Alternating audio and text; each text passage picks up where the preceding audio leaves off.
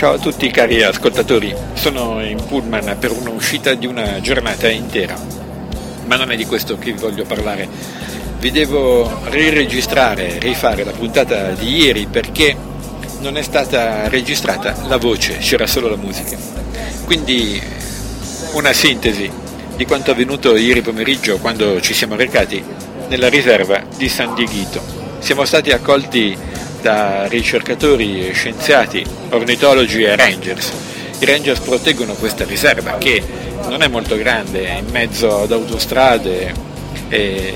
in un luogo molto frequentato, però l'impegno con il quale queste persone si dedicano al loro lavoro è veramente straordinario. Ancora una volta si conferma il fatto che la sensibilità verso l'ambiente e il contatto diretto con la ricerca scientifica sono una caratteristica importante per eh, questi luoghi e torno a ripetere, non so se è così per, solo per la California, per gli Stati Uniti, se è una questione generalizzata nella popolazione, ma ho l'impressione che sia realmente così. Vi voglio parlare eh, però di una riflessione che io ho fatto e per raccontarvela vi devo spiegare eh, l'episodio di ieri. Abbiamo svolto degli esperimenti che riguardano la potabilità dell'acqua e l'inquinamento attraverso degli strumenti che si collegano con gli iPad. Su questo punto c'è una documentazione che voi trovate su Vimeo, ci sono i link anche diretti su Twitter, quindi potete vedere questa sintesi che ci è stata eh, gentilmente concessa in forma video e poi abbiamo osservato attraverso dei cannocchiali appositi gli uccelli di questa riserva che i ricercatori e gli ornitologi difendono e curano con un lavoro incessante e quotidiano. Bene, la riflessione è la seguente, quando noi in Italia svolgiamo qualche attività, ci rechiamo in una riserva piuttosto che eh, in un luogo culturale dove eh, dobbiamo svolgere delle osservazioni, noi chi incontriamo?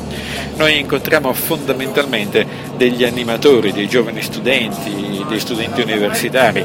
che sono preposti ad accogliere gli studenti e le classi in quella che non possiamo definire altro che una sorta di intrattenimento, di animazione nei confronti degli studenti. I giochi che vengono creati, che sono certamente attinenti al contesto scientifico in cui ci rechiamo, eh, sono però eh, dire, qualcosa di appiccicato, un, un modo per intrattenere, incuriosire i ragazzi, ma senza un reale eh, collegamento, con tutto il rispetto ovviamente per questi animatori che svolgono la loro professione, sono anche probabilmente particolarmente sottopagati, però eh, la differenza fondamentale è che qui noi ovunque ci rechiamo per svolgere delle attività didattiche, noi parliamo direttamente con gli scienziati, con i ricercatori, non ci sono animatori, ci sono i ranger in carne e ossa con le loro divise che curano il territorio, che parlano, che fanno da guida, che spiegano, che sono disponibili per le fotografie, che fanno battute, che sono con noi e, e ci fanno entrare nel loro lavoro. Questo ornitologo anziano, âgé di una certa età, che ci ha portato a vedere attraverso i cannocchiali gli uccelli presenti nella laguna, i serpenti,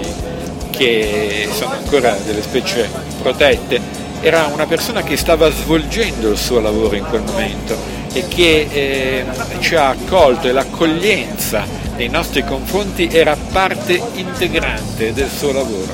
Io non so come ripeterlo e come farvelo capire, ma questa è una delle principali differenze e, e, e fonti di riflessione per me in questo viaggio a San Diego. In Italia abbiamo tante operazioni di marketing, sono dei maquillage, eh, progetti, gite scolastiche, osservazioni scientifiche, tutto fa brodo per eh, eh, intrattenere gli studenti e passare una giornata fuori da scuola. Qui la questione è radicalmente diversa. Noi entriamo là dove le persone lavorano, dove questi ricercatori spendono le loro energie,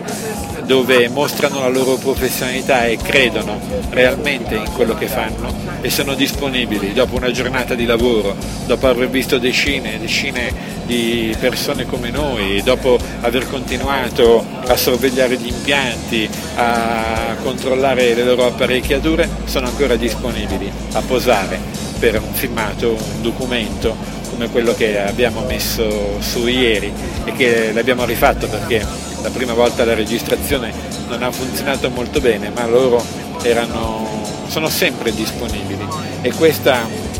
è, è perché questa disponibilità? Perché eh, il loro lavoro è questo e loro sono consapevoli come le scuole e gli insegnanti che partecipano a questa attività che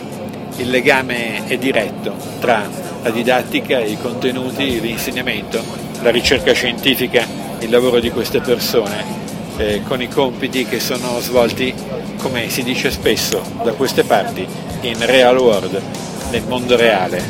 Ma l'Italia è su un altro pianeta. Questo è il mondo reale. Ciao a tutti, alla prossima puntata.